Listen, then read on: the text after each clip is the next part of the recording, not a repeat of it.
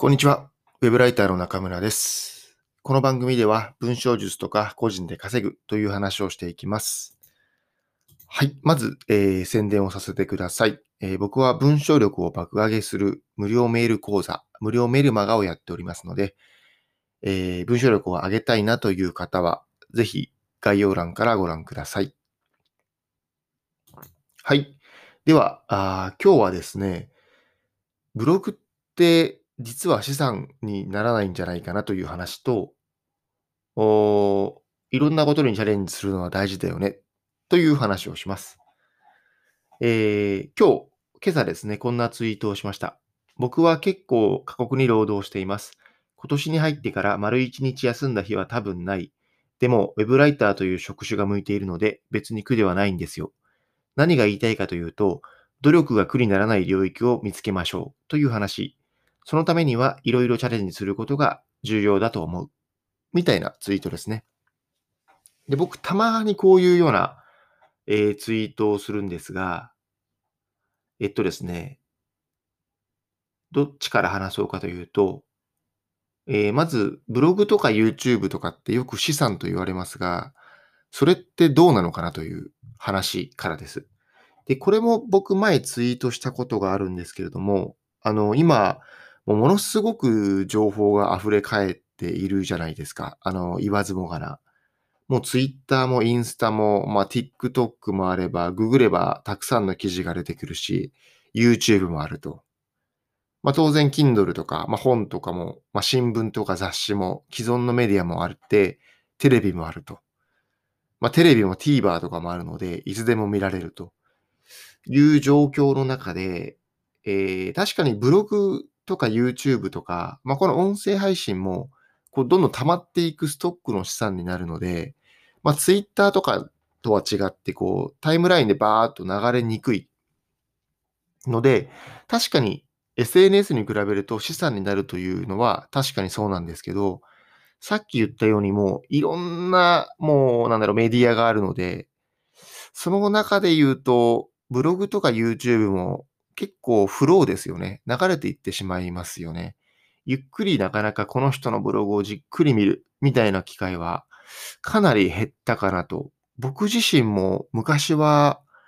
ブログとかよく追っていましたが、何でしたっけ？なんか RSS でしたっけ？なんかブログをを貯めておくことができて、えー例えば池早さんのブログ、チキリンさんのブログとか、読みたいブログをそのなんかアプリ内に貯めておけるんですよ。つまりそのブログを、そのアプリを開くと、チキリンさんのブログとか、池早さんのブログとか、堀江さんのブログとか、こう登録した人のブログがこう、時系列でバーっと出るようになっていたんですね。で、フリーランスになった当初の4、5年ぐらい前は、よくそのブログで情報収集をしていた気がしますが、今はほとんど見ないですね。チキリンさんのブログですら、あんまり読まないですね。もう Twitter と YouTube に支配されている感じ。まあもちろんこれは人によると思うので、ブログも見るよという方はいると思うんですが、何が言いたいかというと、ブログとか YouTube は資産と言いつつ、あまり資産ではないなと。で、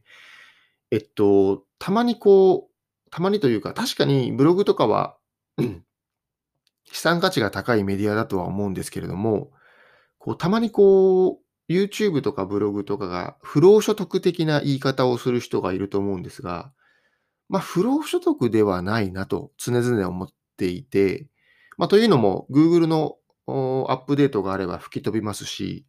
まあ、SNS だけで集客するとしたら、まあ、難しいと思いますけど、仮に SNS だけである程度集客できるとしたら、そもそも SNS はずっと運用し続けなければいけないので、まあ、不労ではないですよね。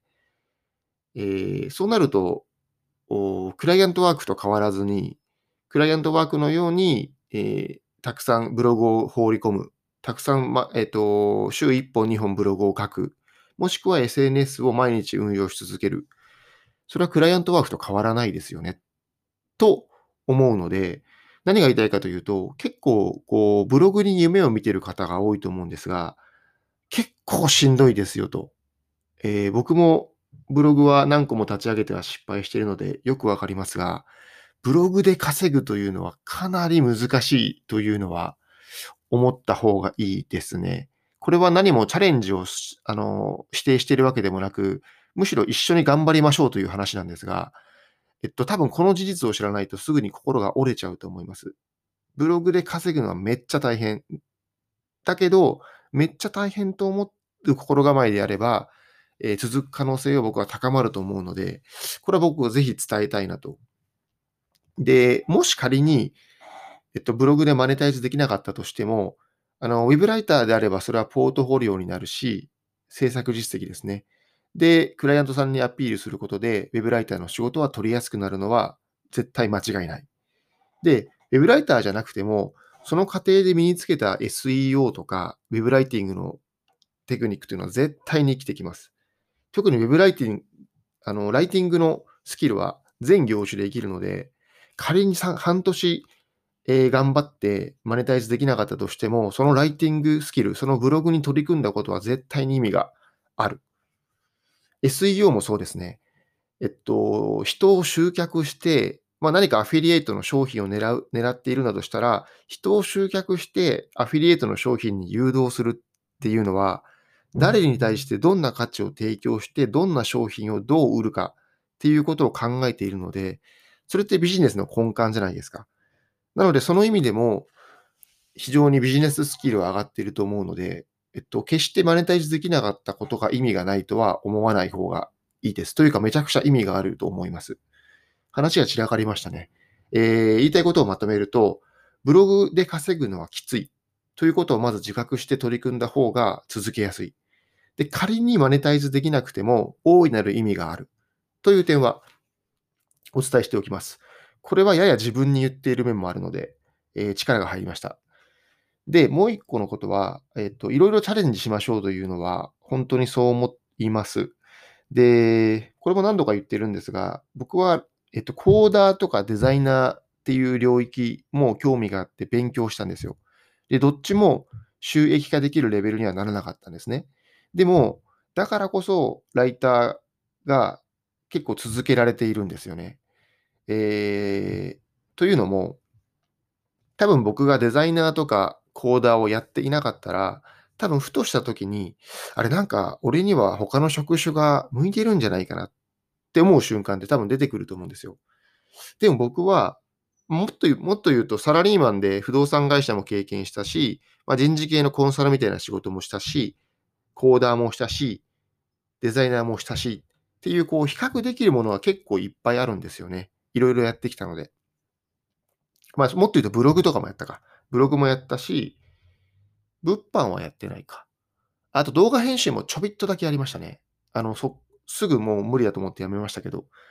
でも、そういう比較対象があるからこそ、今のライターが自分に向いてるなというのがすごくわかるんですよ。なので、もう最近では、他の職業、職業が向いてるんじゃないかとはあんまり思わないですね。うん。まあ、今後何かこう、ライター以外の仕事をするかもしれませんが、それはライターも含めた数多くの職種の中でこれをやってみたいなと思えた職種だからなので、多分すごく興味があることなんですよ。なので、おそらく続くであろうということですね。なので、えー、もちろん今ライターが楽しかったり、向いてるなと思うんだったら、全然続けてもいいと思いますが、もしちょっと厳しいなと思うんであれば、まあ、そんなに時間をかけなくてもいいと思いますが、まあ、YouTube とかでちょっとデザイナーとかコーダーの仕事を見てみるとかやってみると、向き不向きが分かっていいと思います。それで、ウェブライターがやっぱりいいと思えれば、多分ウェブライターに関するモチベーションが上がると思いますし、まあ、単純にコーダーとかデザイナーの勉強をすると、まあ、プラスアルファで得られるものはあるので、まあ、いつも言ってる通り、基本的には1本に絞った方がいいと僕は思っているので、ライターはきあのあくまで軸にすると。で、ちょっと勉強してみて、向き不向きを確かめるみたいなことは、あの、なしではないかなと思います。はい。まあ、だからこそ僕は結構過酷に労働していますが、なんていうかな、その労働時間だけを見るとね、えー、特に苦でもなく、たまにしんどい時があるかなぐらいですね。まあ、少なくともサラリーマンの頃よりは、よりは全然精神的には楽かなという感じです。はい。今日の話は以上です。では最後に、えー僕は Web ライター向けの全編無料の完全ロードマップ、Writing Begin というものをリリースしてますので、もし興味ある方は概要欄からご覧ください。ではまた次回。